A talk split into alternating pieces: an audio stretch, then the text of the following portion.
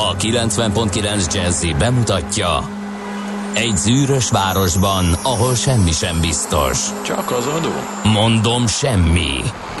Ahol a kisbefektetőket senki sem védi meg a tőzsdei kilengésektől, és a sikátorokban leselkedik a kíméletlen hozamgyilkos.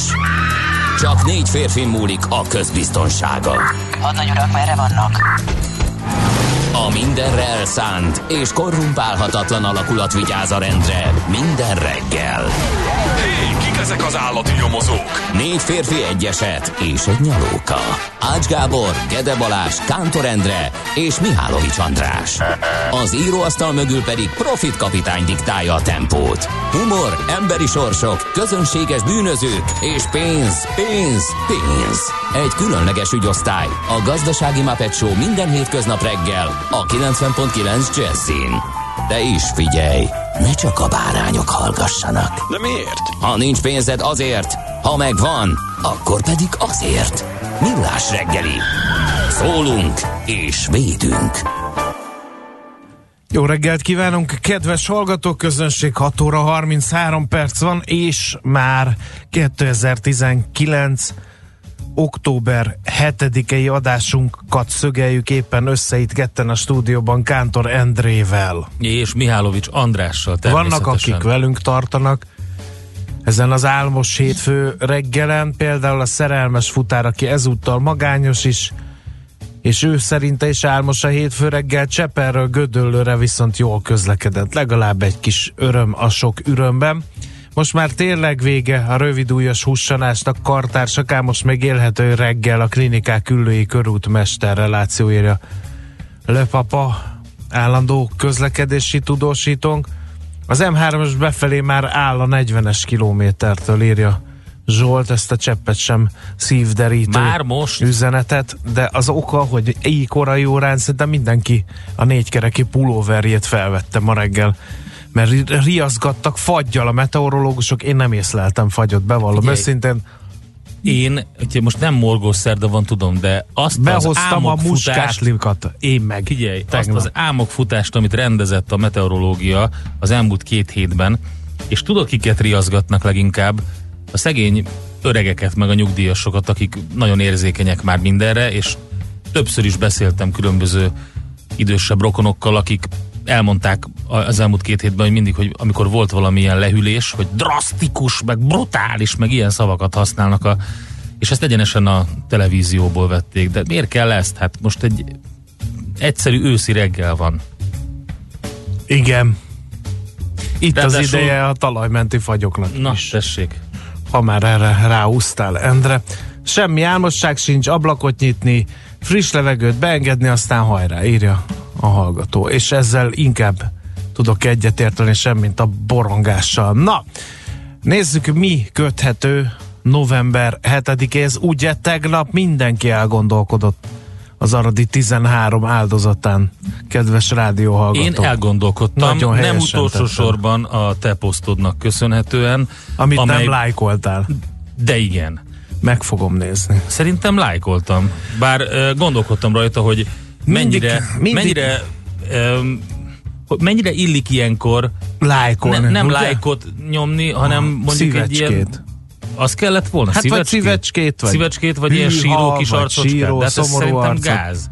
Igen. Ez bármelyik ezek közül Nem gáz. akarom ráerőltetni az én értékrendemet a hallgató közönségre, de nekem ez a nemzeti ünnep. Miért? Mert ott voltak, amikor kellett, tették, amit kellett, és utána vállalták mindennek a következményét, nem léptek Nagyon le, érdekesek mint a az sokak utolsó által szavak, favorizált Kossuth Lajos. Érdemes megnézni a, az aradi 13 utolsó szavait, hogy nem magukkal fog, ny- nyilván mindenki írt búcsú levelet a családjának, több fenn is maradt, az egy kicsit ilyen személyesen melegebb hangvételű, de, de a, a, az utolsó szavak minden, mindig, mindig a hittel, a Nagyon hitükkel érdekes. és, és Igen. a hazájukkal voltak elfoglalva, mind a 13-an. Hát a hitük, igen, hitükkel, hazájukkal, meg Igen. ezzel az egész esemény, igen. Igen. És hát ugye azt is érdemes végignézni, kik voltak ezek az emberek valójában, Igen. honnan származtak. Örmények, osztrákok, szerbek, németek, nagyon kevés volt a magyar köztük, de ezt mindig elmondja Katona Csaba, úgyhogy Uh, úgyhogy erről már remélem uh, olyan túl sokat nem kell, és én mindig egy kicsit, uh, De en, ennek mivel ez a nemzeti ünnep, én mindig egy kicsit így, így nyomott leszek, tudod miért? Mert hogy tényleg elgondolkozom azon, hogy ezek az emberek a legdrágábbat adták azért, hogy legyen Magyarország, meg azért, hogy mi lehessünk, meg stb. stb.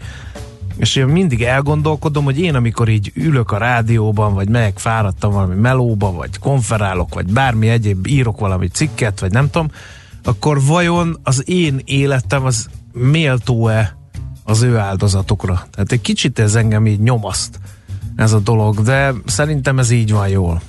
Szóval azért mondom, hogy azért érdemes hogy végignézni hogy az utolsó szavakat, főleg annak Kitegyem tudatában. akkor? Kitegyem Szerintem a- érdemes kitenni Tegnap a Facebook oldalunkra. igen, mert, Mert hogy akik mondták, és amit mondtak, az nagyon érdekes, hogy hogy azok az emberek, akik, tehát ők magyarnak vallották magukat mind.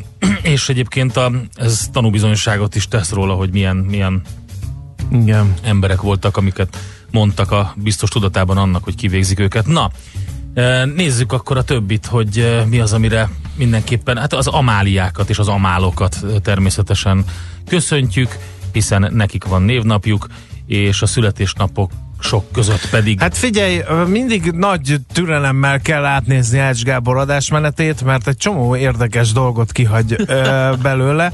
türelemmel. A török hajóhad lepandói verességét az például egy az egybe kihagyta, és nem a napi csata miatt gondoltam ezt így felidézni 1571. október 7-éről, hanem egyrészt, mert még evezős gályákkal vívták ezt az ütközetet, másrészt ugye a török birodalom offenzívában volt szárazföldön, és itt dőlt el, hogy lesz-e tengeri hatalom, vagy nem, és itt úgy tűnt, hogy hasonló ö, sikerrel fog járni a Szeretném, ha tengereken. megjelentetnél egy ilyen kötetet. Ami Ami, kimaradt ami, ami, ami Gábor ugy, ugyanúgy, ugyanúgy mint, mint az Umberto Eco-nak voltak ezek a sketchei a bábeli beszélgetésekben, amikor ilyen ö, meg kellett, hogy kriti- voltak ilyen kritikák, meg ilyen visszadobott kéziratok kritikáját, és adásmenetek. Ács Gábor adásmeneteinek kritikája. Egy nagyon komoly és, és kemény, kemény tollú kritikus szájából. És a világ születésnapjáról is természetesen megfeledkezett Ács Gábor, ugyanis Krisztus előtt 3761-ben a zsidó vallás szerint e napon teremtette Isten a világot. Na tessék. Tehát boldog szülinapot világ. És akkor mi van még az De a ózorai fegyverlet? nem hagy- hagyta de ki. még, azt nem, de még nem tartunk ott. Mert hogy az ozorai ö, fegyverletétel, ahol először tűnt fel Görgely Artur ö, katonai parancsnokként, azt is kihagyta az Ács Gábor. Az bezzeg nem hagyta ki, hogy száz éve alakult a Holland Királyi Légitársaság, a KLM. Gondoltam. Ugye minden szentnek maga felé hajlik a keze. És hát mi van még itt, ami még érdekes lehet? Megalakult a német nem. demokratikus köztársaság, de az is ott van. Tényleg. Igen.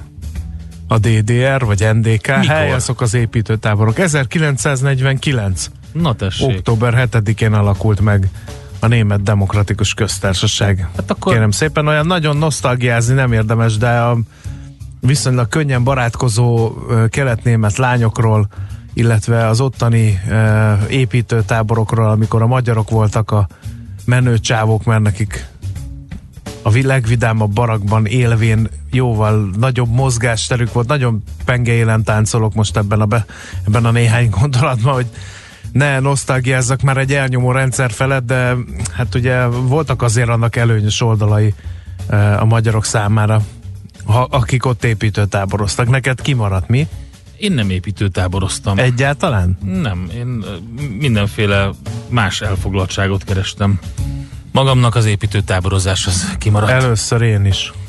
Öm, szerintem a többit azt hagyjuk a hallgatók fantáziájára. Jó, oké. Meg, A keressék meg. A születésnaposok közül kiemelnénk a 77 éves Halász Juditot, vagy a 72 éves Rózsa Gyorit, vagy az 51 éves Tom Yorkot, aki a Radiohead énekese. De egy sokkal, ö, hát nem aktuálisabbat, ez így Hát rossz de, mondani, de ne haragudjál. Hát de kihagyod? igen, direkt hagytam, el Annyira akartam tudtam. siklani felette. De nem fogsz, amíg én ebben a Sajnos, székben ülök. sajnos. Itt, főleg, mert nem sokára hozzánk látogat, Úgyhogy Már kellő megint? tisztelettel és túláradó szeretettel köszöntsük Vladimir Vladimirovics Tudtam, hogy- Putyin, tudtam, hogy orosz politikust, Oroszország elnöke. Én nem értem a Wikipédiát, hogy miért írják azt, hogy a KGB igazgatója. Azt is írják. Igen? Igen, Vladimir Vladimirovicsról. Nem tudom, hogy el szabad-e árulni az ő korát, de hát 67 éves. Állítólag. Áll. Igen. No, szerintem az első zeneszámot küldjük Vladimir Nem, Vladimirovics. nem, azt Ha ne- hát bár csak te ezzel Endre, készültem volna. azt szeretném mondani, hogy ezt nem. nem. revideálod ezt az álláspontodat, hidd el nekem, hogy rólad is kompromittáló felnőtt filmes tartalmak fognak megjelenni a neten. Hidd el. Remélem, mert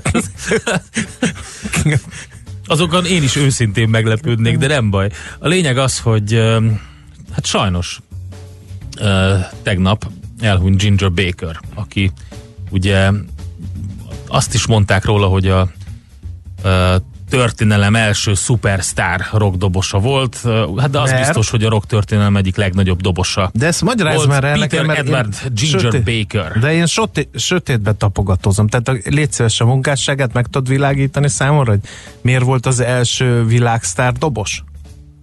Vagy ez nem a az első Schmidt világsztár dobos, hát valahogy ne, nem tudom, szóval, hogy olyan legendákra volt öm, hatással egyébként, mert egyébként nem csak öm, a, a rockban, hanem a jazzben is komoly érdemei voltak. Öm, Felakutival is jelent meg több ö, lemezet, de például olyan embereket ihletett meg, mint, ö, mint a Keith Moon a Who-ból, vagy, ö, vagy a Led Zeppnek a néha ütőse John Bonham, de hát csak annyit, ugye ha azt mondjuk, hogy Ginger Baker, akkor szerintem mindenkinek először a Cream jut eszébe, amit a Jack Bruce-szal és a Eric Claptonnal együtt az ő neve is fémjelez, társalapítója volt neki, de hát azon kívül volt még természetesen a pályafutása alatt sok minden. A lényeg a lényeg, hogy ezt írták róla, és szerintem az egyik legnagyobb felvétel, ami, amivel tudunk tisztelegni neki, az a 68-as, ami most következik. Get your bets down, ladies and gentlemen. Következzen egy zene a Millás reggeli saját válogatásából. Mert ebben is spekulálunk.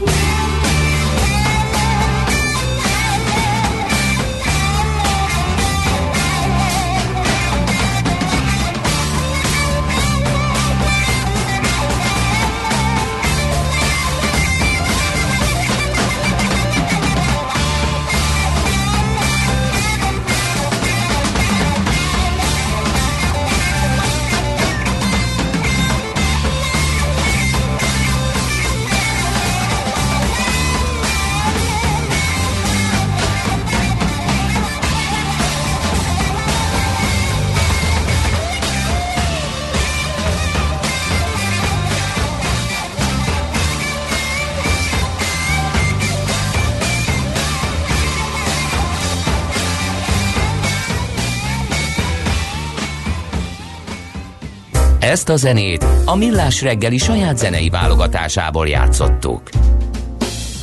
Ilyen jó zenét bezzeg át, sosem ad, köszönjük Endre, írja. Ez- Na, figyelj, igazság szerint meg is kérdezte a Gábor, amikor az adásmenetet összerakta, hogy hozok-e valamit a Ginger Baker tiszteletére, és meg is, ö, meg is írt, hogy volt nekünk ez a White Room már bekészítve egy korábbi ünnepnap miatt. Na, hát így dobol Ginger Baker. Így Isten is, nyugosztalja, így is. igen. Na nézzük, mit írnak a lapok. Hát nagyon furcsa, ha valaki a világgazdaság címlapjára pillant, mert van egy ilyen cím rajta, hogy áramszolgáltatóval gyarapíthatja portfólióját az Opus Global. Ezt máshol úgy írják, hogy Mészáros Lőrinctől lehet áramot venni az ország egy jelentős részén, mivel hogy az ELM és az EIMAS az EON csoport tulajdonába kerül át. Ez az egyik része a dílnek, a másik pedig hát az, hogy megveszi az Opus Global a Tiszán túli áramszolgáltatót, és Balli Attila, a Tőzsdei Társaság energetikai szakértője a Titász megvásárlását a Tiszántúl dinamikus fejlődésével indokolta a világgazdaságnak. Hozzátéve, hogy az alapkezelőjén keresztül az Opus a nyáron befolyás szerzett a térség gázelosztó vállalatában, a Tigázban is, így a két cég közti szinergiák kiaknázása révén növelhető majd a hatékonyságuk. Ugye ez milyen érdekes. Hát van itt még, az Helyzet. m4.hu-n ö, azt írják vezetőanyagban, hogy adóamnestiát javasol a bankszövetség elnöke a korábban megszerzett és le nem adózott jövedelmekre. Már megint? Azzal a céllal, hogy visszacsatornázzák a pénzeket a hazai gazdaságba. Azt de is- már egy párszor volt ilyen. Igen, ez most egy újabb fellendülés ennek. Becsei András a lapnak azt is elmondta, javasolták a pénzügyminisztériumnak a fogyasztói hitelről szóló törvény módosítását, hogy a személyi kölcsönök mellett a jelzálog hitelekre is lehessen elektronikusan megkötni a szerződést. Ha én Na. gazdag lennék jaga diga diga, akkor megvárnám még adóamnestia lenne, és két adóamnestia között pedig talocskáznám ki a lóvémat. Ha Lassan gazdag- ez az érzésem. lennél, De hát igen. mivel nem vagyok. Tessék, utána lehet nézni, az életem egy nyitott könyv. Jócskán bővült a 100 milliárdos klub, írta a világgazdaság. Megint csak 110 olyan vállalat volt tavaly Magyarországon, amelynek az éves nettó árbevétele meghaladja a 100 milliárd forintot. 2017-ben meg csak 90 volt ezek közül. A legalább 1000 milliárd forintos forgalmat 5 cég élt el, 500 és 1000 milliárd között, itt pedig további tucatnyi karnyultásnyira van a 100 milliárd forintos államhatártól, figyelem, a Hamburger Hungária Kft. például. Uh-huh. A Papas Autó Magyarország, a Budapest Airport és a Thyssen, Thyssen Group Materials ZRT is írja tehát a világgazdaság. Jó, hogy mondtad ezt a gazdagságot, mert közben olvasom még az m hogy a szupergazdagok magasról tesznek a környezetre. A Google vezetőinek az elmúlt tíz évben külön gépen megtett útjai összesen 6300 tonna széndiokszid kibocsátással jártak. Ez akkora mennyiség, amennyit egy személyautó több mint 24 millió kilométert megtéve juttat a környezetbe. Hát ugye, mikor nem kell utazni, teszi fel a kérdést alap, hogy távoli partnerrel tárgyalhassunk. És hát egy, ezt kezdi kibontani a, a cikk és taglalja, uh-huh. úgyhogy, de közben a g7.hu-n is van környezetvédelmi cikk, illetve ami ezzel foglalkozik. Azt írják, hogy most már Putyin és az olajvállalatok vezetői és az éghajlatváltozásról beszélnek, de nevezzük csak nyugodtan globális felmelegedésnek, mert a klímaváltozás az egy ilyen eufemizmus. Minden esetre megosztó még mindig ez a kérdés. Több ország és nagyvállalat vezetője képvisel szkeptikus, vagy legalábbis közömbös álláspontot. Az utóbbi hetekben azonban több az üvegházhatású gázkibocsátás szempontjából mérvadó szereplő uh-huh. ismerte el, hogy az éghajlat alakulása valós veszélyt jelent a jövőre nézve. No, én, amit mondtam múlt héten, az most megjelent nyomtatásban, és nálam hozzáértőbb szakértők tolmácsolásában. Az afrikai sertéspestisről van szó, emiatt évekig drágulhat még a hús. Idén a sertéshús ára az első 9 hónapban 10-12 százalékkal emelkedett, a sertés szomb ára például kilónként 900 és 1000 forintról 1300-1400-ra nőtt. Kérlek szépen és egyes piaci szereplők már nem zárják ki azt sem, hogy a sertéshús utoléri esetenként le is körözheti a marhahús árát. Na tessék. A drágulással még egy-két évig együtt kell élnünk, nyilatkozta a népszavának Éder Tamás, a Magyar Húsiparosok Szövetségének elnöke. Mi Egyelőre lesz velünk, ugyanis András? senki Hát sem tudja Magyarország megjósolni. kenyérhúsa a sertés. Aztán Nagy István agrárminiszter azt mondta az Inforádióban, arra számít, hogy a tél közelettével, mikor a vaddisznók visszahúzódnak az erdőbe, megáll a kór terjedése. Hát de a miért? Hát attól még lesz vaddisznó. Meg És a vaddisznó lesz a nem egy, ilyen, nem egy ilyen Hát meg ugye ott elpusztulnak, majd arra számítanak? Hát én nem tudom. De ha, Érdekes, ha igen, érdekes akkor az- azt széthordják a különböző... Hát azt megeszik a Állatok. többi vaddisznó, mert azok kanibálok, nem akarnám ijeszgetni a nagy érdemit ezzel, de azért érdekes ér, eszmefuttatás ez. Nyilván egy agrárminiszter mit más mondhatna, mint hogy nyugtatja a kedélyeket, és legyen is neki igaza, ez mindannyiunk érdeke, de hát majd meglátjuk. Na, vala, még valami, amit találtál, András, vagy Én már többet nem találtam. akkor Ha haladunk csak azt tovább. nem, hogy hatalmasat kaszált az MNB, ezt írja a portfólió, azt nem tudom, olvastad? Nem olvastam. 50 milliárd forintos nyerességet ért el az első fél évben a Magyar Nemzeti Bank, ennél nagyobb profitja négy éve nem volt. A nyeresség szerkezete átalakult, a jegybank kamatemet eredménye történelmi csúcson van, a devizatartalék átváltásán viszont egyre kisebb összeget realizálnak. A kamat eredmény megugrásával kapcsolatban még vannak kérdések, amelyekre nem ad választ a most megjelent fél éves jelentés, írja a portfólió tehát. Na, most már tényleg ugorjunk.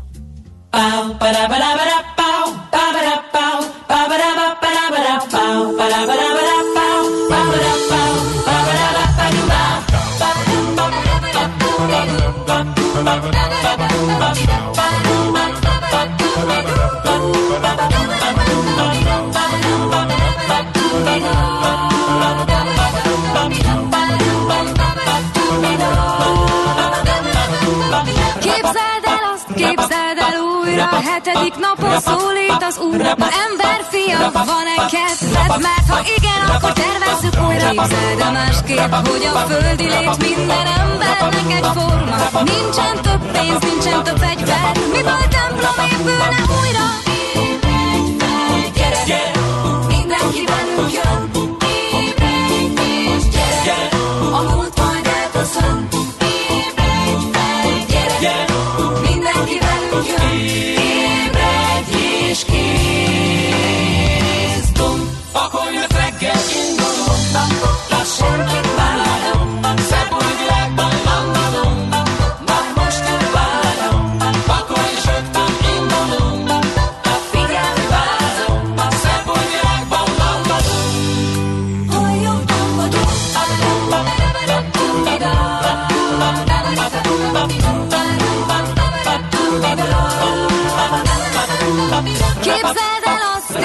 hogy a hittel, és ezt komolyan mondom, hidd el, elérhetsz bármit, segíthetsz bárként, csak te uram, el ne hagyd minket. Képzeld el másképp, hogy a szóval építhetsz, és nem rombolhat benned ugyanaz a világért. Elérhetsz bármit, mit szeretnél.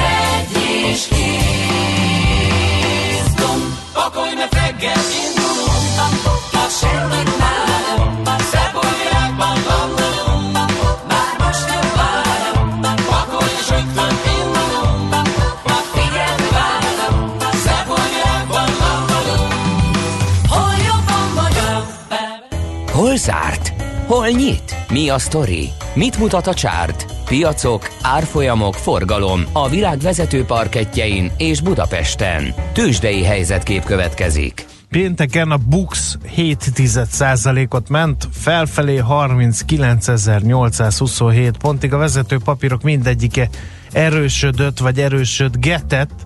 A legjobb napja a Richternek volt 1%-ot, drágult 4828 forinton zárt a Richter, 8%-ot erősödött a MOL 2826 forintig, az OTP 6%-ot ment fölfelé 12590 forintig, és a Telekom 1%-ot drágulva 439 forinton zárt. Nézzük a nagy meneteléseket.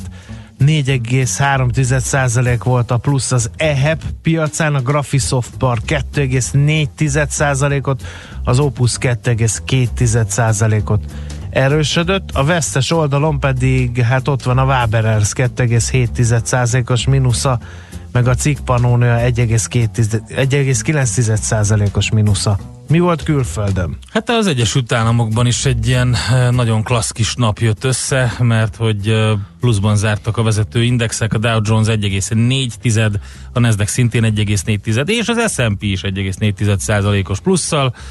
Um, azt lehet mondani, hogy um, gyakorlatilag a vezető papírok a GE kivételével drágultak, még hozzá nem is kicsit. A GE viszont több mint másfél százalékot esett vissza, de akkor nézzük a többieket. Um, 1,3 százalékos plusz lett a Microsoftban, a Google 1,7 százalékkal drágult, a Citigroup több mint 2 százalékkal, az Apple pedig majdnem 3 százalékkal, és ha a, megnézzük a még a veszteseket, mert ott még van egy pár érdekes, a Hewlett Packard Incorporated majdnem 10%-ot vesztett értékéből, Hoppa. tehát ott rájárt a rúd. Londonban és Frankfurtban is pozitív zárás lett, több mint egy százalék Londonban, és fél százaléknál magasabb zárás a DAX-nál Frankfurtban. Az ázsiai piacok azonban nem szerepelnek túl jól a mai napon, Hongkong mínusz egy százalék fölött van, Japán pedig 0,2 százalék, úgyhogy ö, hát megint előjöttek a kereskedelmi háború tárgyalásainak a kimenetele kapcsán a félelmek, úgyhogy hát most erre fogják az elemzők azt, hogy miért van Ázsiában lejtmenet. Tőzsdei helyzetkép hangzott el a Millás reggeliben. 0630 20 0630 20 10 909 Nem könnyű ez Igen, ez reggel. nehéz, nehéz, hétfő reggel van.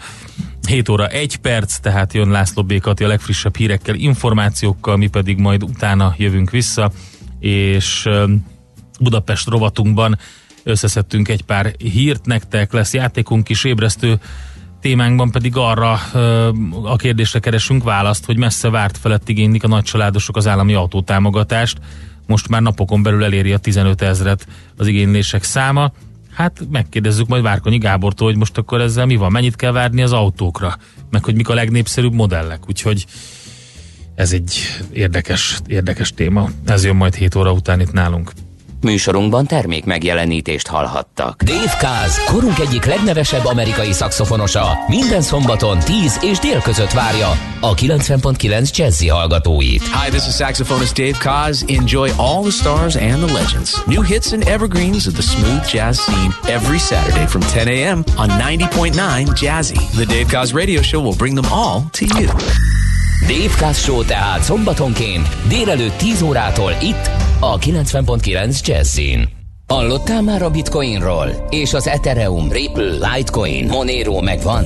És azt tudod, hogy milyen technológia hajtja ezeket a kriptopénzeket? Hallgassd minden kedden fél nyolc után pár perccel a kriptopénzek világáról és a blockchain technológia híreiről szóló rovatunkat. Kriptopédia, hogy értsd is, mi hajtja az új devizát. A rovat szakmai partnere a MrCoin.eu kriptodevizaváltót üzemeltető Mr. Coin Limited. Reklám Hölgyeim és uraim, itt a kapitány beszél. Kérem csatolják be biztonsági jöveiket, mert a LOT 12 közvetlen járatot kínál Budapestről. Legyen ön is a LOT lengyel légitársaság vendége. LOT Polish Airlines. Automotive Hungary és Autotechnika szakkiállítások október 16-a és 18-a között a Hung expo Minden, ami autógyártás, intelligens közlekedés, e-mobilitás, autóipari 3D nyomtatás, garázsipar, karbantartás és számos aktuális téma a járműipar teljes spektrumát felvonultató fórumon. www.automotivexpo.hu Hello vállalkozók! Ez a reklámos nektek szól. Az új rugalmas Telenor Business ajánlatot úgy alakítottuk ki, hogy tarifáitokat Telenor My Business Flexi M-től Flexi XXL-ig kötelezettségek nélkül akár felfelé, akár lefelé havonta válthassátok, ahogy az üzletetek kívánja. További infókért kattints a telenor.hu-ra. Jó, mi? Reklámot hallottak. Hírek a 90.9 Jazzin. Ismét drágul a sertéshús, lassan mindenki hazaér, akit külföldön hagyott a becsődölt Thomas Cook. Hűvös, de napsütéses idő lesz ma 8-16 fok közötti hőmérsékletekkel. Köszöntöm a hallgatókat, László B. Katalin vagyok, következnek a részletek. Az év első 9 hónapjában 10-12 százalékkal drágult a sertéshús, és a Magyar Húsiparosok Szövetségének elnöke szerint további áremelkedésre kell számítani az afrikai sertéspestis járvány hatásai miatt. Egyes piaci szereplők azt sem zárják ki, hogy a sertéshús ára utoléri esetenként meg is haladhatja a marha húsét olvasható a népszavában. A drágulással még egy-két évig együtt kell élnünk, egyelőre senki sem tudja megjósolni, mikor ér véget a járvány, mondta Éder Tamás. 300 falusi kispostát zárhatnak be az önkormányzati választások után. Ennek oka a kihasználatlanságuk. A szakszervezeti források a napi.hu-nak azt mondták, hogy az biztos, hogy a Békés megyei Kisdombegyház postája a voksolás után bezár. A Magyar Posta közleménye szerint nem készülnek tömeges bezárásokra.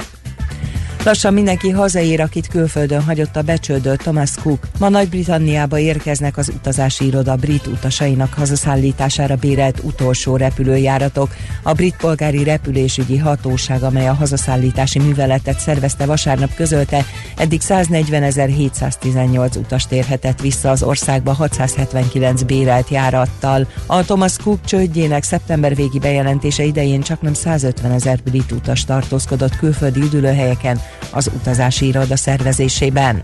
Egy hetet adott Boris Johnson brit miniszterelnöknek a Brexit vita megoldására az Európai Unió soros elnöki tisztét betöltő Antti Rinne, a finn kormányfő, aki szombat este telefonon egyeztetett a brit miniszterelnökkel, a Weltam Zontag című lapnak beszámolt arról, közölte Johnsonnal, hogy egy héten belül utat kell találni a megoldáshoz, csak is ezáltal lehetséges, hogy a Brexit kérdését megfelelő módon megvitathassák az október 17-18-án esedékes uniós csúcs találkozón.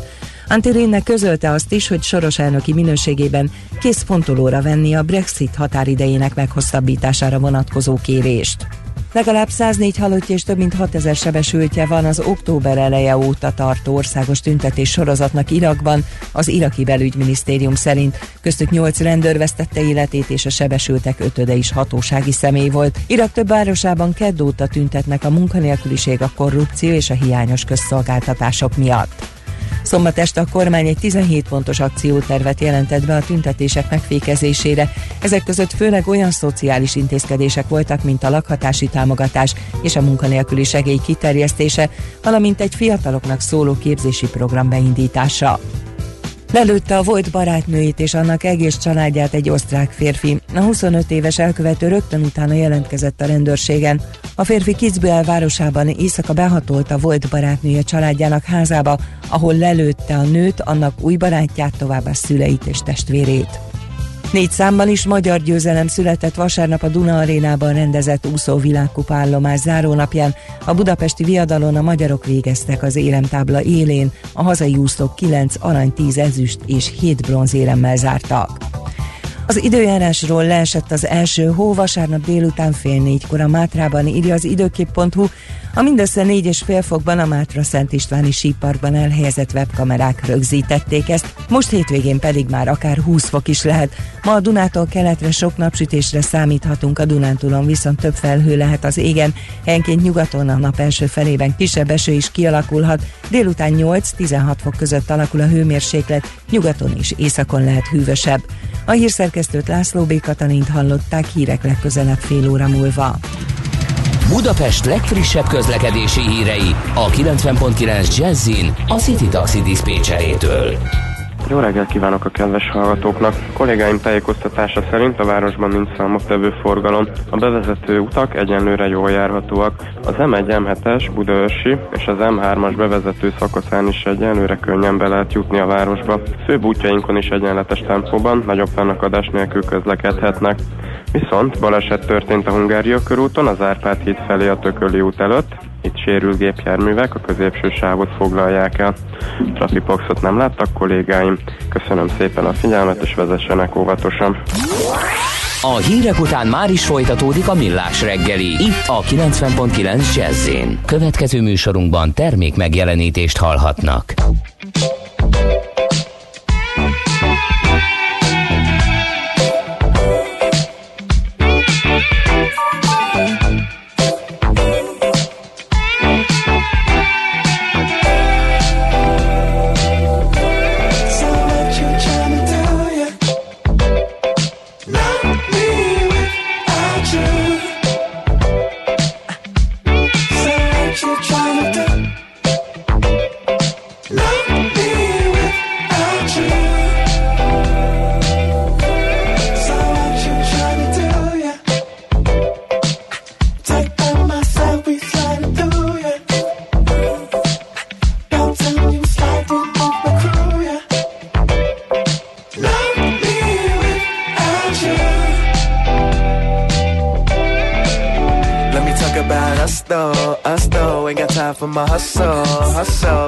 But think you must know, must know. I think you're great, you say my day. If you ain't with the couple, couple, I'll be gone with the gusto, gusto. See, it really ain't a puzzle, puzzle. I say, he say, she say. So what you tryna do,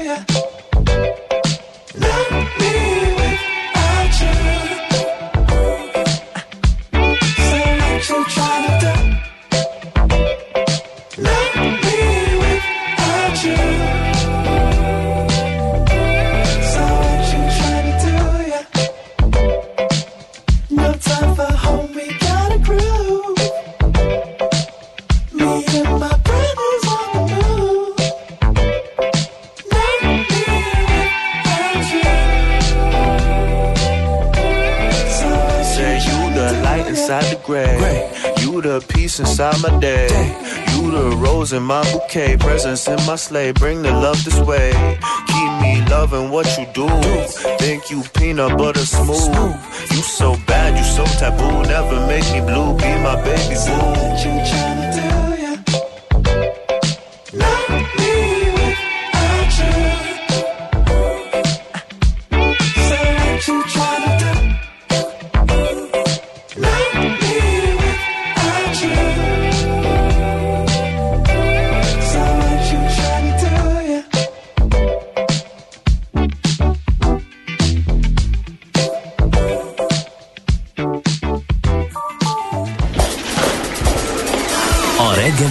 Rohanásban könnyű szemtől szembe kerülni egy túl szépnek tűnő ajánlattal. Az eredmény krétával körberajzolt tetemes összeg. A tethelyen a gazdasági helyszínelők, a ravasz, az agy és két füles csésze és fejvállalakzat.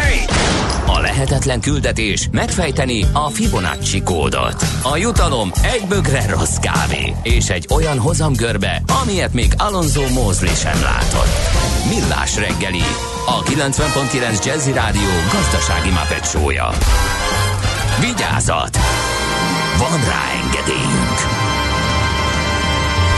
Főtámogatónk a GFK Hungária Kft. GFK, a technológia alapú adatszolgáltató. Jó reggelt kívánunk, kedves hallgatók közönség! Folytatódik a Millás reggeli a 90.9 Jazzy Rádión. Benne Kántor Endre az egyik műsorvezető. Mihálovics András pedig a másik. 0 30 20 10 9 0 9 kicsit tetsz halott információs szempontból üzenő falunk, mert az oké, okay, hogy nagyon tetszik ez a zene, ami az imént hallható volt mi nálunk, de hát azért közlekedési információk tekintetében elég csehül állunk. Ez azt jelenti, hogy minden suhan, kedves hallgatók, 0 30 20 10 9 0 9 mi pedig, amíg ezek az üzenetek megérkeznek, hogy felvilágosítsanak bennünket, addig tartalmat szolgáltatunk. Budapest, Budapest, te csodás!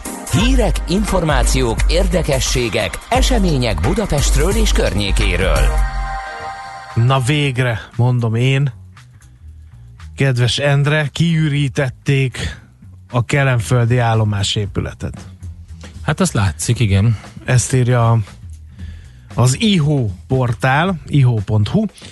Azt mondja, hogy a pénztárak már leköltöztek az új aluljáróba, a múlt hét folyamán kiköltöztették az állomásépületet, a műemléki védettség alatt álló impozáns, de sajnos egyre romló állapotú épület folyamatosan veszett el funkcióit, a négyes metró új aluljárójának átadásával viszont felgyorsultak a folyamatok, ott a büfék sokkal jobban megélnek, a jegyautomatákat is oda érdek, érdemes telepíteni, a személy pénztárak azonban az elmúlt években még kitartottak a váróteremben, és egy újságos is sikerrel tartotta a frontot.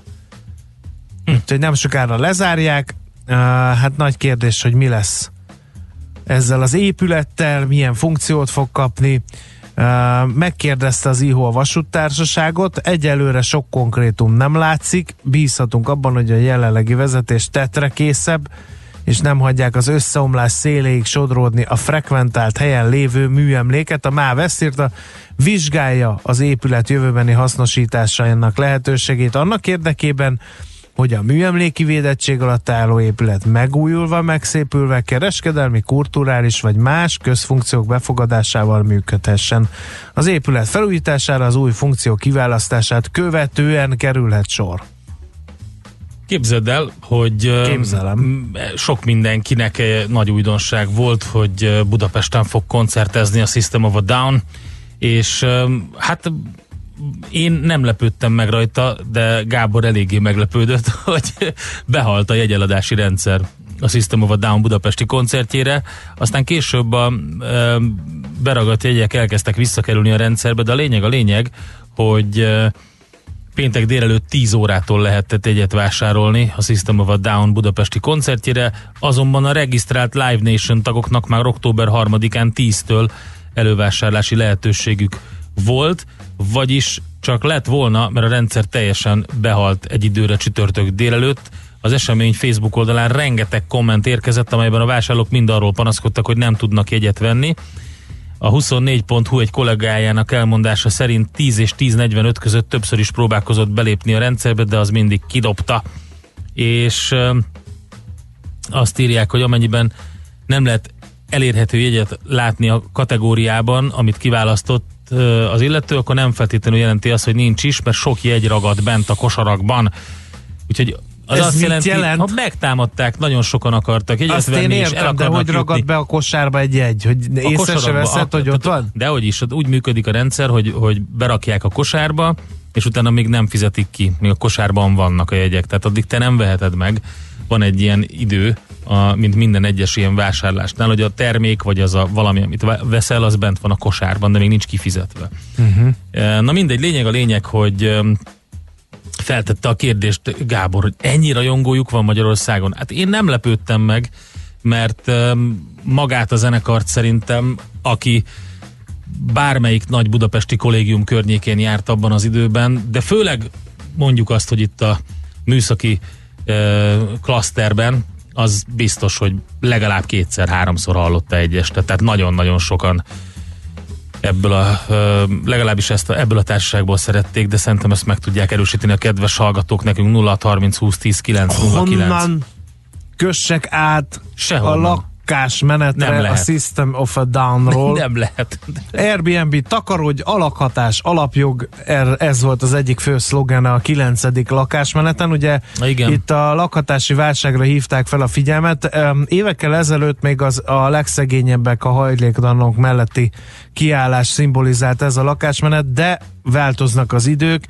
Most már a lakhatási válság jóval több embert érint egyébként. Nagyvárosokban az egekbe emelkedett az albérletár, a diákoknak, pályakezdőknek sokkal nehezebb megfizethető lakást találniuk. A város mindenki, a szervezője ennek a lakásmenetnek országos lakáspolitika stratégia megalkotását szeretné elérni, illetve az, hogy legyen felelőse a lakhatásnak a kormányban. Egyébként egy kutatás részletesen is bemutatta, hogyan nyomta fel a budapesti albérletárakat a spekulatív befektetői célú ingatlanvásárlások tömkelege és az Airbnb robbanás. Ez is magyarázhatta a már idézett szlogent, de a hatások miatt szokás arról is beszélni, hogy a mai fiatalok a bérlői generációhoz tartoznak, kinek a jelenlegi körülmények között esélyük sincs saját ingatlanhoz jutni. Hát igen. Egyébként nem csak a fiatalokat érinti a lakhatási válság. Magyarországon két-három millió ember lehet, akinek gondot okoz a lakásköltségek kigazdálkodása, vagy rossz minőségű lakásban laknak, vagy éppen bizonytalan a lakhatásuk. Egy rakás európai város küzd egyébként hasonló nehézségekben, és hát próbálnak is megoldásokat keresni. Ugye mi is be, gyakran említettük Berlin példáját, ott bejelentettek, hogy öt évre befagyasztják a lakbéreket. A londoni polgármester építész sereget toboz, toboroz bérlakásépítési programhoz, de más egyéb példák is vannak. András, köszönöm szépen, ez fontos info volt, mi pedig most robogunk tovább. Nekünk a Gellért hegy a Himalája. A Millás reggeli fővárossal és környékével foglalkozó robata hangzott el. A szerencse fia vagy? Esetleg a szerencse lánya? Hogy kiderüljön, másra nincs szükséged, mint a helyes válaszra. Játék következik. Na kérem, a helyes megfejtők között minden nap kisorsolunk egy prémium halkonzerv csomagot. A tonhalfutár.hu oldalt üzemeltető Panissimi Kft. jó voltából. Kérdésünk a következő. Portugáliában hány kiló az éves fejenkénti halfogyasztás? A. 41, B. 56 vagy C. 65 kilogramm. A helyes megfejtéseket ma délután 16 óráig várjuk a játékkukac jazzy.hu e-mail címre. Kedvezzem ma neked a szerencse! Következzen egy zene a Millás reggeli saját válogatásából. Music for Millions.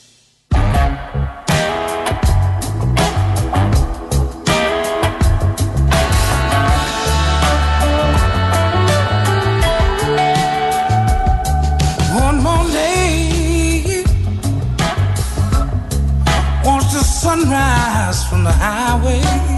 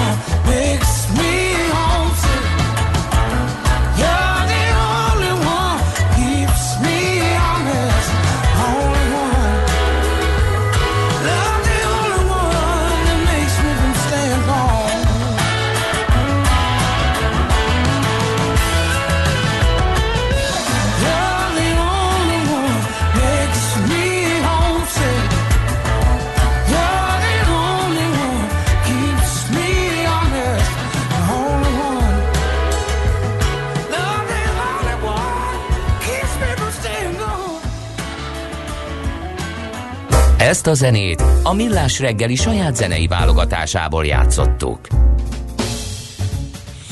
Na kérem szépen, következő műsor elemünk zászlajára az autóipart tűztük. Messze a várt felett igénylik a nagycsaládosok az állami autótámogatást. Már 15 ezeren lehetnek. Mennyit kell várni?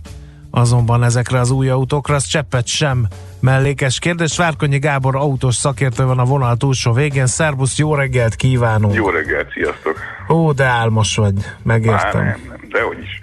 És lehet majd szint is választani, vagy mindenkinek csak Vagy az okker sárga jut? Bármit lehet választani. Az egész történet pontosan úgy, ugyanúgy működik, mint hogyha te magadnak vennél egy autót. Csak kapsz hozzá még két és millió forintot, de egyébként semmiféle különbség nincsen e között, meg a között, mint hogyha bemennél és cashre megvennéd. Meglepetést hallok a hangodban, hogy egyáltalán zaklatunk ezzel a témával, vagy nem? Ja nem, nem, nem. Hát szerintem ez a, ezek a számok, ezek egészen szépek és, és kerekek. Valóban kicsit hamarabb jött el ez a 15 ezer, mint, ahol, mint amire egyébként a legjobb esetben is számoltak volna. Most így a, a szerintem a legoptimistább forgatókönyv az az volt, hogy a három év alatt nagyjából egy 20-30 ezer darab plusz új autó eladás lehetősége nyílik ezzel, de nyilván nem ezzel a görbével számolt senki, hogy itt rögtön az elején ennek a mondjuk vélt maximális 20-30 ezer darabnak a, a döntő többsége már az első fél évben um, igénylésre kerül. Hát az, hogy mikor lesznek ezek az autók átadva, az egy teljesen más kérdés egyébként, mert értelemszerűen az importőrök sem tudtak készülni ezekkel a számokkal. Tehát az, hogy 15 ezer autó, vagy 15 ezer igénylés ö, mondjuk eléggé specifikus típusú autókkal hirtelen megjelenik a piacon, azért az majdnem minden márkánál egy, egy valami fajta várólistát eredményezett. Ugye vannak extrém esetek, vannak olyan márkák, ahol, ahol az is előfordult, hogy a már befizetett előlegeket vissza kellett adniuk, mert nem tudják az autókat leszállítani belátható időn belül. De mondjuk az egy év várakozás az nem egy annyira ritka feladvány, illetve hát ugye a januárban életbe lépő ö, Európai Uniós szigorítások miatt azért van egy-két olyan típus, főleg az olcsóbb kategóriában, ami el fog tűnni. Én azt gondolom, hogy ennek egyébként van olyan hatása, hogy itt előre hozták a, a vásárlásokat. Tehát, hogyha lehet tudni azt, hogy mondjuk ebben a, az 5-5,5 millió forintos bruttó új autó ár kategóriában 7 személyes autóból mondjuk a jövő évben nem vagy, vagy, vagy mondjuk érezhetően drágábban lesz csak kínálat, akkor értelemszerűen rohan mindenki, hogy, hogy ezeket az autókat még most megrendelje. Melyik a legnépszerűbb modellcsoport? Hát nyilván nagyon-nagyon megy a Dacia, ugye ez, a, ez az alja a, a, az árképzős résznek, tehát az alja ebben az értelemben, hogy Ez, azok ez melyik Dacia egyébként? A Ugye hét- kombi? hét, a, hát Vagy igen, mi a meg neve meg annak? Nem emlékszem. Meg az egy, a Docker leginkább, Docker, meg a aha. Logi. Uh-huh. Ezeket, Igen. A Logi inkább, abból van sok. Tehát ö, ott ugye az van, hogy, hogy tipikusan ezek a vásárlók azok, akik, akik alapvetően nem gondolkodtak új autóban, csak ezzel a két és fél milliós állami támogatással rögtön lehetőség nyílt arra, hogy használt mondjuk 10 éves, 7 személyes autó helyett vadonatúj autót vásároljanak. A, ilyen még a Fiat Dobló, például pont a Fiat Dobló lesz az a típus, ami sajnos meg fog szűnni januártól, vagy legalábbis egyelőre nem látjuk, hogy milyen áron, meg milyen motorokkal, meg lesz-e még kínálva. Itt ez a típus is jelentős érdeklődésre tart számot, azért ez egy fokkal igényesebb kategóriában versenyez már, de mégiscsak egy, egy teherautó alapú 7 személyes. Ez is egy viszonylag népszerű dolog, illetve hát a, a kompakt egyterűekből már viszonylag kevés van a piacon, ugye ezt már pár adásban kiveséztük, hogy ez a kategória ez körülbelül megszűnőben van Európában, tehát a, a mit tudom én, uh, Citroen Space Tourer, meg a Renault Scenic, meg a Volkswagen Touran, ezek, ezek ugye már kevéssé népszerű autók, és mindenki inkább ezeknél a márkáknál is az SUV kategóriába gondolkozik, de hát azok azért jelentősen drágábbak. Uh-huh. Tehát még ezek, még ezek tartnak számot valami fajta érdeklődésre. Ne menjünk el szó nélkül a használt autópiac mellett. Azért ne, mert gyanítom, hogy azok, akik új állami támogatott 7 személyes autót vásárolnak, azok a régit eladják. Így van. Ez ugye, mivel valamilyen irányba a piacon? Persze, hát a, a, a nagyon fiatal 7 személyes autóknál ez ugye nagyon megnehezíti az eladhatóságot. Erről is már mi- mikor kijött a törvény lehetett sejteni, hogy azért itt rögtön lesz egy, egy erős árváltozás mondjuk azoknál az autóknál, amelyek még viszonylag magas értéket képviselnek, de 7 személyesek. Mert ugye a, a, az érdeklődés iránya az teljesen egyértelműen az állami támogatás felé megy. Tehát minek vegyél mondjuk egy éves 7 személyes autót, hogyha egyébként jogosult vagy a támogatásra, és jóval olcsóbban jössz ki a végén ebből az egészből, mint, mint hogyha vennél egy használtat egy évesen. Tehát ez a kategória ez egy kicsit kikerült a figyelembből, illetve még azért egy jelenséget, még mielőtt a használt autó piacot tovább eséznénk, egy jelenséget azért mindenféleképpen kiemelnék. Ha hozzád dobnak két és fél millió forintot, akkor, és mondjuk nem is állt szándékodban alapvetően autót vásárolni, de megvan rá a lehetőséget, hogy ezt a támogatást igénybe vedd, akkor gyakorlatilag azt lehet mondani, hogy, hogy elkezdesz azon gondolkozni, hogy hát még hogyha nem is pont ilyen autót szeretnél, de mert mondjuk kell egy vá- városi második kis autó mondjuk a feleség esetében, de hát odaadnak két és millió forintot, akkor elkezdesz nézelődni akár hét személyes autó irányába is, hiszen legrosszabb esetben eladott három év múlva értékvesztés nélkül, és addig is garanciális autóban ülsz. És szerintem ezt a matekot kezdik el végig számolni a felhasználók, hogy, hogy azért ez ilyen szempontból hát egy abszolút ingyen pénz. Na most ugye, mennyire érthető a igen, értető volt teljesen, ugye a használt autópiacot kezdte eh, boncogatni az András, Igen. de azt beszéltük, hogy nyilván akkor ezekben a kategóriákban eh, ott egy árcsökkenés jellemző. Viszont a másik oldalról, meg ahogy te mondtad, eleve eltűnnek ezek az autók, és jönnek a szigorítások, az pedig az ár növelő tényező. Tehát akkor most mi történik?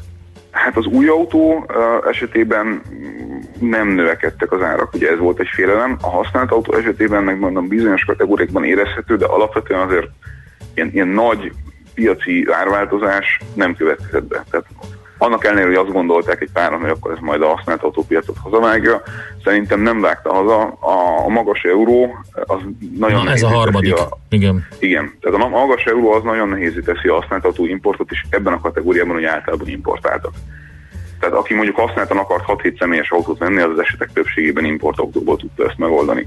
Ugye ez a lehetőség 335-ös euró környékén rendkívüli módon beszűkül, tehát egész egyszerűen nem hozzák be ezeket az autókat. Magyarul a kínálat nem frissül, legalábbis nem oly mértékben, mint amikor mondjuk 320 ér lehetett eurót venni, és, és ugye nem mindenki jogosult erre azok közül, akik ilyen jellegű autót szeretnének vásárolni. Uh-huh. Tehát ugye a 7 személyes autóra azért továbbra is igény van, de ez nem feltétlenül jelenti azt, hogy mindenki, akinek 7 személyes autó kell, annak, annak adott ez az állami támogatás lehetőség.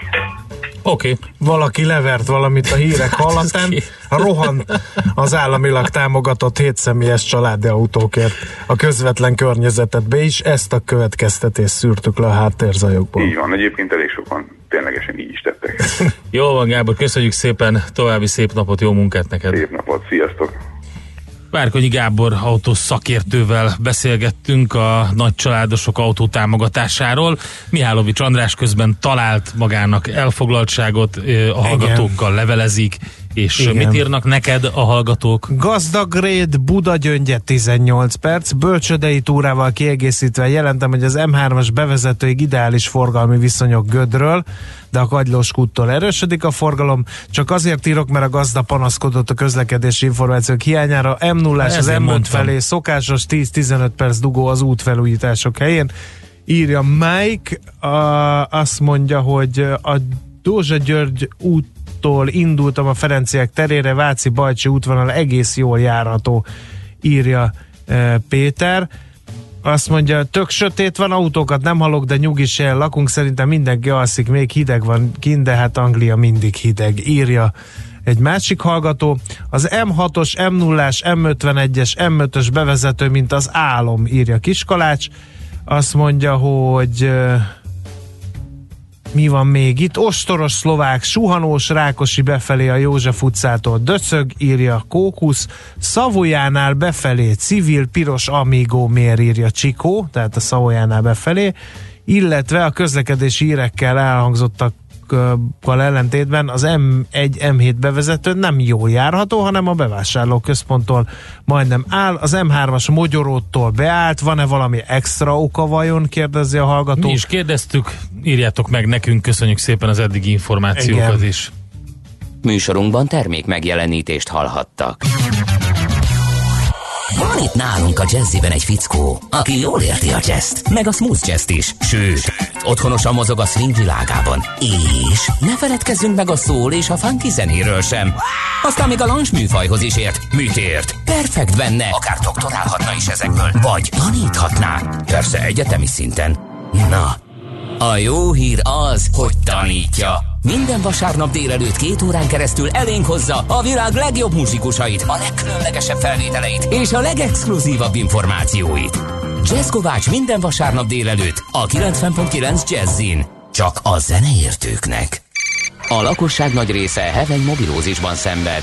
A statisztikák szerint egyre terjednek az okostelefonok. A magyarok 70%-a már ilyet használ. Mobilózis. A millás reggeli mobilos rovata heti dózisokban hallható minden szerdán 3.49-től. Hogy le nem erőj. A rovat támogatója a Bravofon Kft. A mobil nagyker. Reklám. Villanykapcsoló. Egyszerű eszköz a falba szerelve, melyet ha megnyomunk, fényárasztja el otthonunkat. Gira, az első villanykapcsoló helyére szerelt intelligens otthonteremtő berendezés. Segítségével nem csak a fényt, de redőnyöket, fűtést, kaputelefont és házi mozit is vezérelhetünk, akár automatizálhatunk. Gira, design és intelligens otthon egy mozdulattal. Kerüljön kapcsolatba ön is termékeinkkel hollapunkon vagy bemutató termünkben. www.gira.hu Hölgyeim és uraim, itt a kapitány beszél. Kérem csatolják be biztonsági jöveiket, mert a LOT 12 közvetlen járatot kínál Budapestről. Legyen ön is a LOT lengyel légitársaság vendége. LOT Polish Airlines.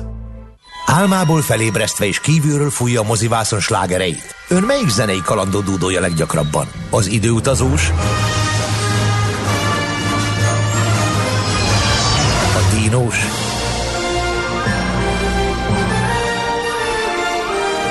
Vagy a birodalmi lépegetős nem megy ki a fejéből?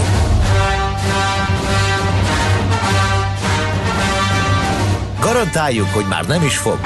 Best of Cine Music október 27-én a Paplászló Sportarénában. A legnépszerűbb filmzenéket a Budafoki Doknányi Zenekar hozza el nekünk Hollerung Gábor vezényletével. Best of Cine Music október 27-én a Paplászló Sportarénában. Jegyek kaphatók a bdz.jegy.hu oldalon és az ismert jegyirodákban. Reklámot hallottak. Rövid hírek a 90.9 Jazzin. 300 falusi kispostát zárhatnak be az önkormányzati választások után. Ennek oka a kihasználatlanságuk. Szakszervezeti források a napi.hu-nak azt mondták, hogy az biztos, hogy a Békés megyei Kisdombegyház postája a voksolás után bezár. A Magyar Posta közleménye szerint azonban nem készülnek tömeges bezárásokra. Az év első 9 hónapjában 10-12 kal drágult a sertéshús, és a Magyar Húsiparosok Szövetségének elnöke szerint további áremelkedésre kell számítani az afrikai sertéspestis járvány hatásai miatt. Egyes piaci szereplők azt sem zárják ki, hogy a sertéshús ára utoléri, esetenként meg is haladhatja a marha húsét, olvasható a népszavában. A drágulással még egy-két évig együtt kell élnünk, egyelőre senki sem tudja megjósolni, mikor ér véget a járvány, mondta Éder Tamás a Magyar Húsiparosok Szövetségének elnöke. Lassan mindenki hazaír, akit külföldön hagyott a becsődő Thomas Cook. Ma Nagy-Britanniába érkeznek az utazási iroda brit utasainak hazaszállítására bérelt utolsó repülőjáratok.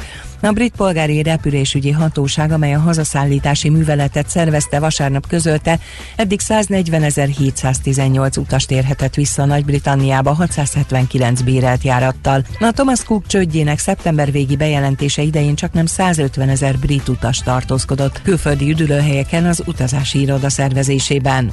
Legalább 104 halottja és több mint 6000 sebesültje van az október eleje óta tartó országos tüntetés sorozatnak Irakban, az iraki belügyminisztérium szerint. Köztük 8 rendőr vesztette életét, és a sebesültek ötöde hatósági személy volt. Irak több városában kedd óta tüntetnek a munkanélküliség, a korrupció és a hiányos közszolgáltatások miatt. Szombat este a kormány egy 17 pontos akciótervet jelentett be a tüntetések megfékezésére. Ezek között főleg olyan szociális intézkedések voltak, mint a lakhatási támogatás és a munkanélküli segély kiterjesztése, valamint egy fiataloknak szóló képzési program beindítása. Lelőtte volt barátnőjét és annak egész családját egy osztrák férfi. A 25 éves elkövető rögtön utána jelentkezett a rendőrségen. A férfi Kitzbühel városában éjszaka behatolta volt barátnője családjának házába, ahol lelőtte a nőt, annak új barátját, továbbá szüleit és testvérét is. Négy számban is magyar győzelem született vasárnap a Duna arénában rendezett úszóvilágkupállomás zárónapján. A budapesti viadalon a magyarok végeztek az éremtábla élén. A hazai úszók 9 arany, 10 ezüst és 7 bronzéremmel zártak. Az időjárásról leesett az első hó vasárnap délután fél négykor a Mátrában írja az időkép.hu, a mindössze négy és fél fokban a Mátra Szent Istváni síparkban elhelyezett webkamerák rögzítették, most hétvégén pedig már 20 fok is lehet. Ma a Dunától keletre sok napsütésre számíthatunk, a Dunántúlon viszont több felhő lehet az égen helyenként kisebb esővel. Délután 8-16 fok között alakul a hőmérséklet, nyugaton és északon lehet hűvösebb. A hírszerkesztőt László B. Katalint hallották hírek legközelebb fél óra múlva. Budapest legfrissebb közlekedési hírei, itt a 90.9 jazz Budapesten baleset történt a 16. kerületben a Rákospalotai határúton a József utcánál mindkét irányban korlátozással kell készülni. Helyszínelnek még a Hungária körúton az Árpád híd felé a Tököli út előtt azonban megszűnt a forgalmi akadály, torlódásra sem kell számítani. Akadozik az előrejutás a Tököli úton, az Egresi úton és a Magyaródi úton a Hungária körúthoz közeledve, a Kerepesi úton és a Fogarasi úton befelé a közös csomópont előtt. Telítettek a sávok a Hungária körgyűrűn szakaszonként, az Üllői úton a Kőér utcától a Könyves Kálmán körútig, illetve a Váci út újpesti szakaszán a Fóti úttól az Árpád útig. Lassú az előrejutás az autópályák bevezető szakaszain, a 10-es főúton Solymártól az Ürömi útig, a 11-es főúton befelé a Pünköst fürdő utca előtt. Torlódásra készüljenek a Csepeli második Rákóczi Ferenc úton az m 0 csomópontnál, a Soroksári úton a Kén utcától a Rákóczi hídig, illetve a Külső Mester utcában a Könyves Kálmán körút előtt. Sining Zsolt, BKK Info. A hírek után már is folytatódik a millás reggeli, itt a 90.9 jazz Következő műsorunkban termék megjelenítést hallhatnak. Something tells you you should go. Deep down you have always known. Something sweet is on the other side. Mama's gonna cry for you. Papa might disown you. You are getting ready for the ride. So won't you come over here? Come over here.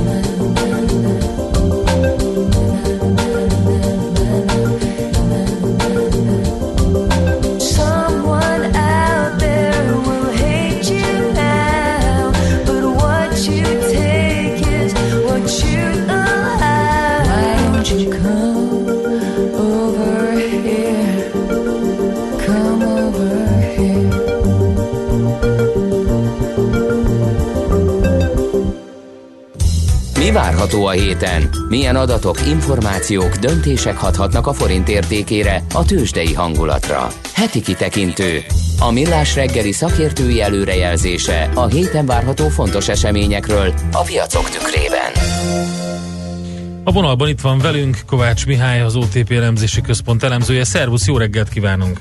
Jó reggelt, szervusztok! Hát infláció. Most ez a fő kérdés a héten, úgy látjuk a várható adatok alapján. Igen, így van. Ugye egyrészt lesz magyar infláció kedden, és, és uh, USA infláció csütörtökön, és ugye hát nem meglepő módon mindegyik a, a monetáris politikai kilátások uh, és ugye a kamatok uh, kapcsán érdekes. Ugye a keddi magyar infláció kapcsán azt érdemes elmondani, hogy a várakozás az 3 százalék, az előző havi 3,1 százalék után, de több elemző van, aki már 3 alatti inflációt mond. Itt ugye alapvetően az olajárak tavainál alacsonyabb szintje viszi le egyrészt az inflációt, másrészt nem szabad elfelejtenünk, hogy az euróvezetből nagyon alacsony inflációt, igazából az iparcikkek esetében deflációt importálunk.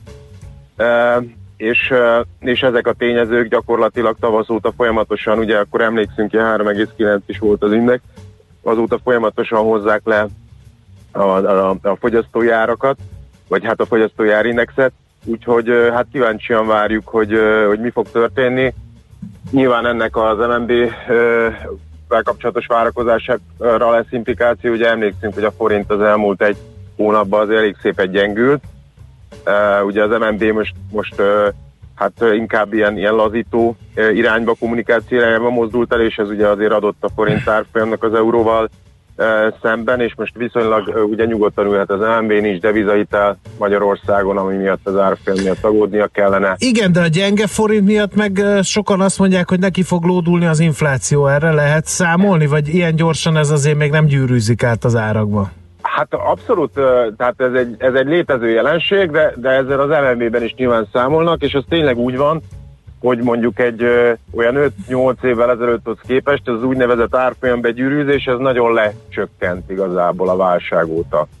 Tehát most nem tudom, az elmúlt időszakban gyengült mondjuk 10 forintot az árfolyam, durván 3 százalék, tehát ebből egy ilyen maximum 2-3 tized ö, ö, jöhet igazából a, a, az inflációban. Uh-huh. Tehát ez a, ez, a, ez a paraméter ez nagyon jelentősen legyengült, és nyilván ez, mint említettem, egy tényező, itt még azért érdemes hozzátenni azt, hogy hogy az, hogy milyen inflációt importálunk, abban jelentősen belejátszik, hogy az euróvezetben milyen árak vannak, ott alapvetően ezek az ipar cikkárak esnek, és még egy dolgot mondanék, hogy a termelői búzárak azok most viszonylag alacsonyak lettek, tehát ezek is előbb-utóbb megjelennek a feldolgozott élelmiszerek áraiba, Úgyhogy igazából mi nem gondoljuk azt, hogy az elmúlt időszak árfolyam gyengülése nagyon meglökni az inflációt, de hát majd meglátjuk. Tehát mi azt gondoljuk évvégéig egy picit talán emelkedhet, de igazából jövő év folyamán is ilyen 3% körüli árdinamikára számítunk. No, hát igen, csak közben meg a lakosságnak az infláció, itt vagyunk, az inflációs érzet a lakosságnak meg közben teljesen más mutat, mint a számok, ugye ezt itt mindig beidézzük, amikor a magyar inflációról van szó. Hát ugye ezzel kapcsolatban azt érdemes egyébként elmondani, hogy az infláció az egy átlagos fogyasztói kosarat mutat, és mint minden átlag az nyilván jelentősen torzít. Uh, nyilván aki élelmiszert vásárol, az nem 3%-os inflációval szembesül, hanem 7-8 esetenként 10, de mondjuk aki autót vásárol, egyéb tartós fogyasztási cikket, az meg azt látja, hogy igazából nem nagyon, nem nagyon változtak az árak. Nyilván ezt ritkán uh, tesszük meg, hogy, hogy ilyen terméket vásárolunk, de hát ez, tehát a, maga az, az átlagos infláció ezeknek az átlagából jön ki. Uh-huh. Oké, okay. amerikai infláció, ugye az van még célkeresztben így van, így ezen van. a Ugye héten. Lesz, igen, igen, igen, igen. Az lesz uh, csütörtökön.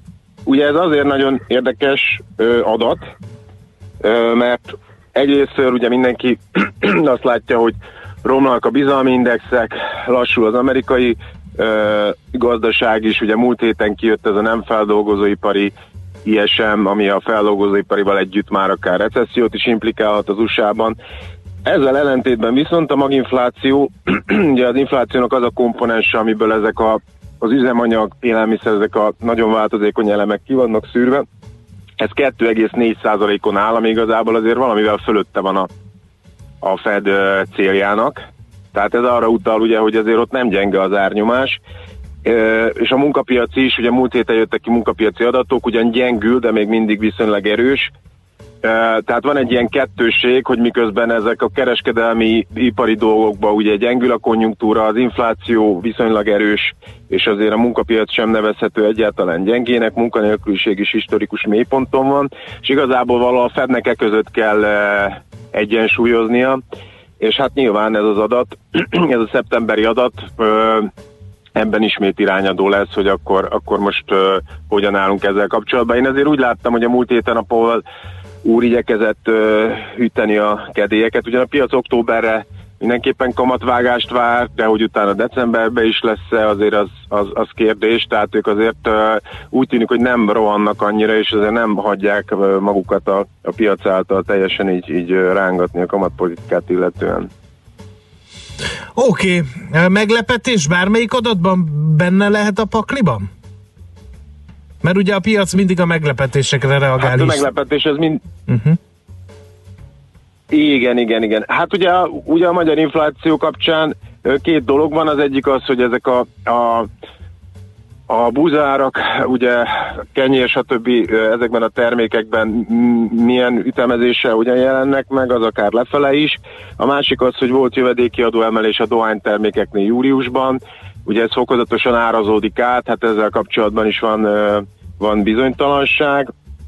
Nyilván a, a, az amerikai infláció esetében, meg itt több tényező van, maguk ezek a, a, a vámoknak az emelkedése ugyan gyűrűződik be, illetve az utóbbi időben itt a repülőjegyáraknál volt ezek a Boeing leállások miatt, ugye szűkültek a kapacitások, hogy ezek hogyan jelennek meg, hát meglátjuk, ugye a meglepetést azt mindig nehéz előre látni, azért meglepetés, Igen. majd, majd kiderül. Oké. Oké.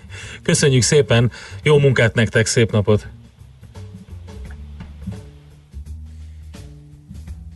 Amerikai és hazai inflációs adatokról beszélgettünk Kovács Mihályjal, az OTP elemzési központ elemzőjével.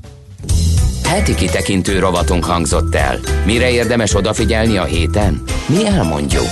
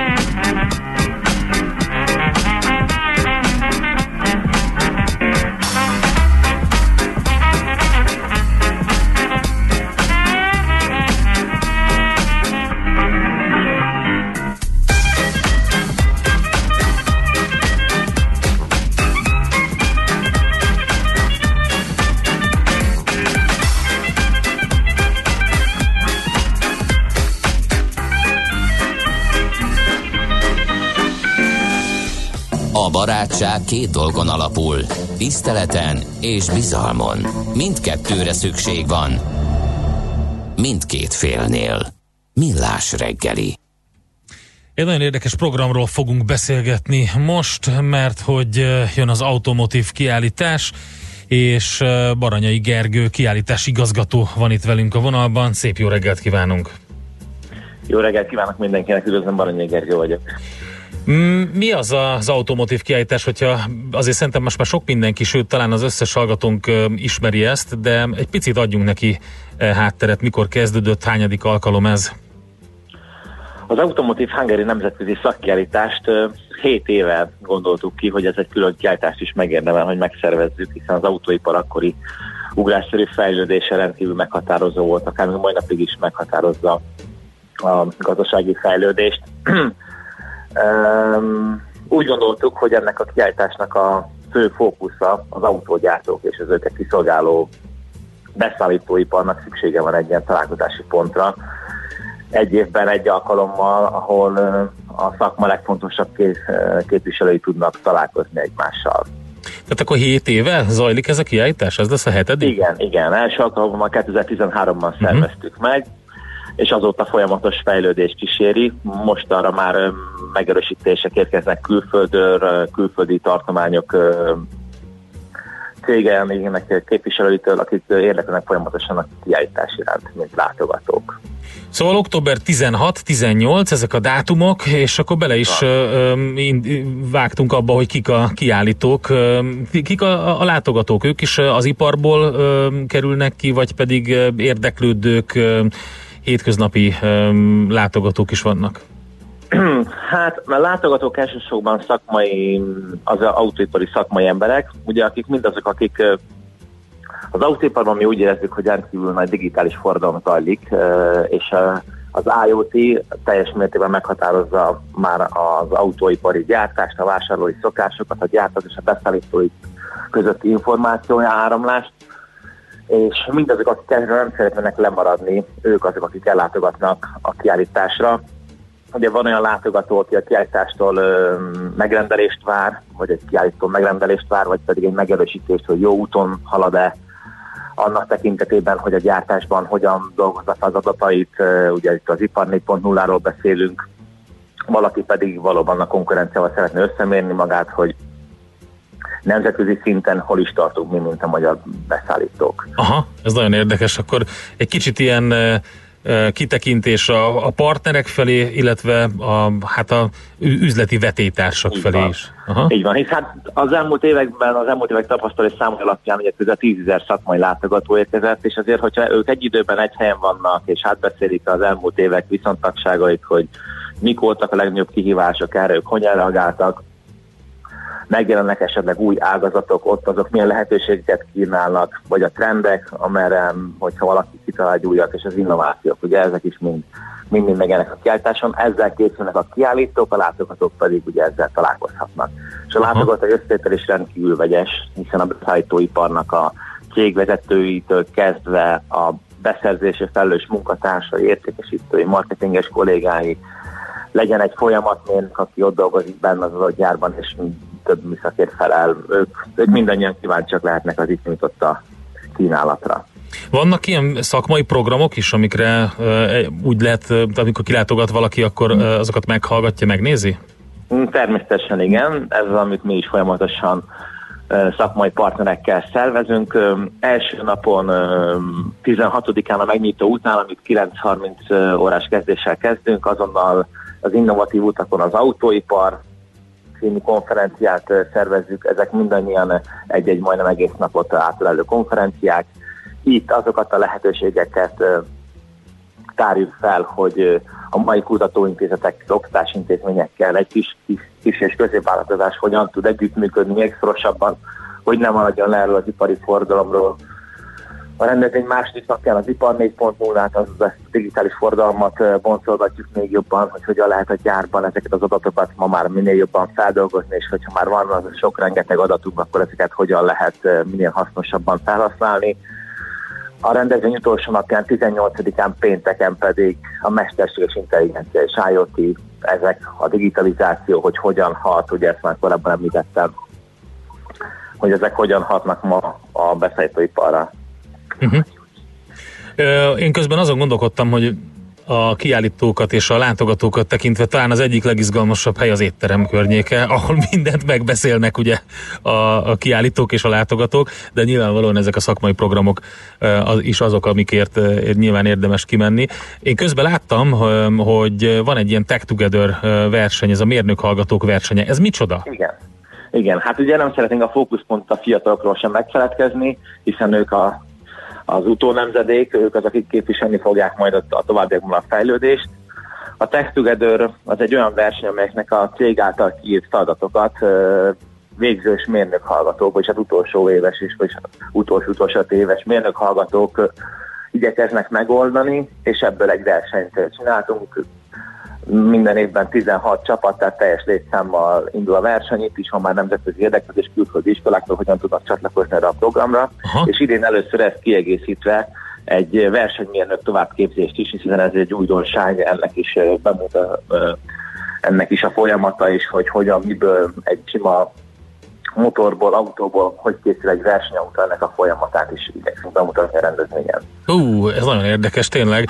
Gondolom, akik ott vannak ezen a versenyen, ők azért valamennyire számítanak arra, hogy különböző cégeknek a ügynökei levadásszák őket, és egy, egy visszautasíthatatlan munkaajánlatot tesznek. Hát igen, ez ma már elkerülhetetlen, hiszen a, a magyar mérnökök száma véges, a kutatóintézetek és, a, és az igen, az ipari fejlődés az folyamatos, tehát nagy szükség van itt az, a, az új fiatal generációra, hiszen a, a piac már telített, és igen, ez valóban ez teljesen jól látod, hogy itt a, a mérnökök azonnal levadásznak a cégek ilyen a fiatalokra, tehát érdemes nekik is kilátogatni a rendezvényre, akik szeretnének az autóipar mélyében megismerkedni. Hát akkor van itt mit csinálni. Közben itt néztem, hogy van itt elektronika, számítástechnika, gép, műanyag, üveg, Van, vegyipar. Hát kompozitipar.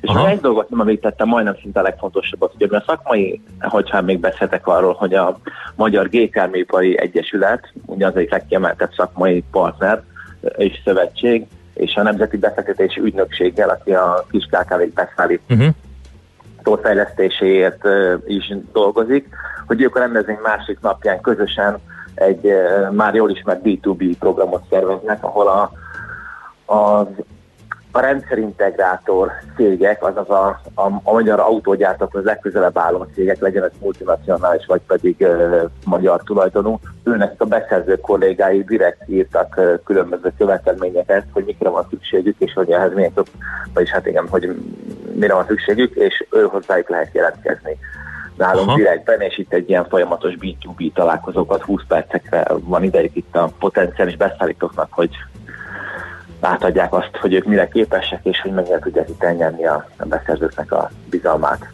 Uh, aha, tehát akkor azon kívül, igen, értem, tehát akkor nem a mérnök hallgatóknak van csak lehetősége arra, hogy komoly, komoly jövőbeni ö, üzlet vagy, vagy, vagy állás szülessen ebből.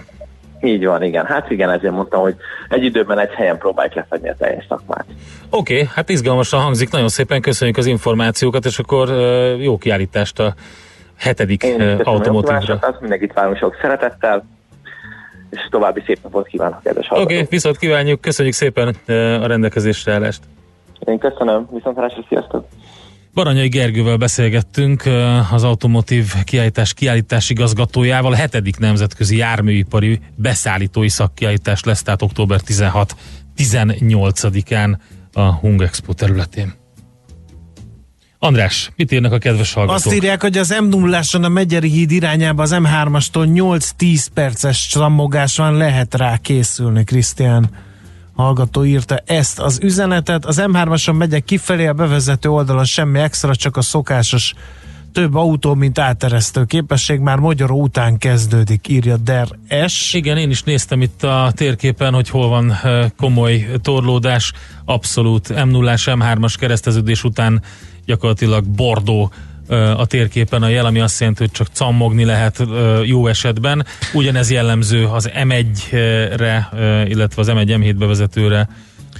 Várkonyi Köreg azt mondta, jövőre drágulnak a járművek. Hírekben hallhattuk a sertéshús ára 10-20%-ot emelkedik, az infláció 3%, nem értem írja a hallgató. A 7 személyes témához a használt autópiac tekintetében nem tudom honnan jön az, hogy a régi 7 személyes autók kerülnek cserére a családoknál.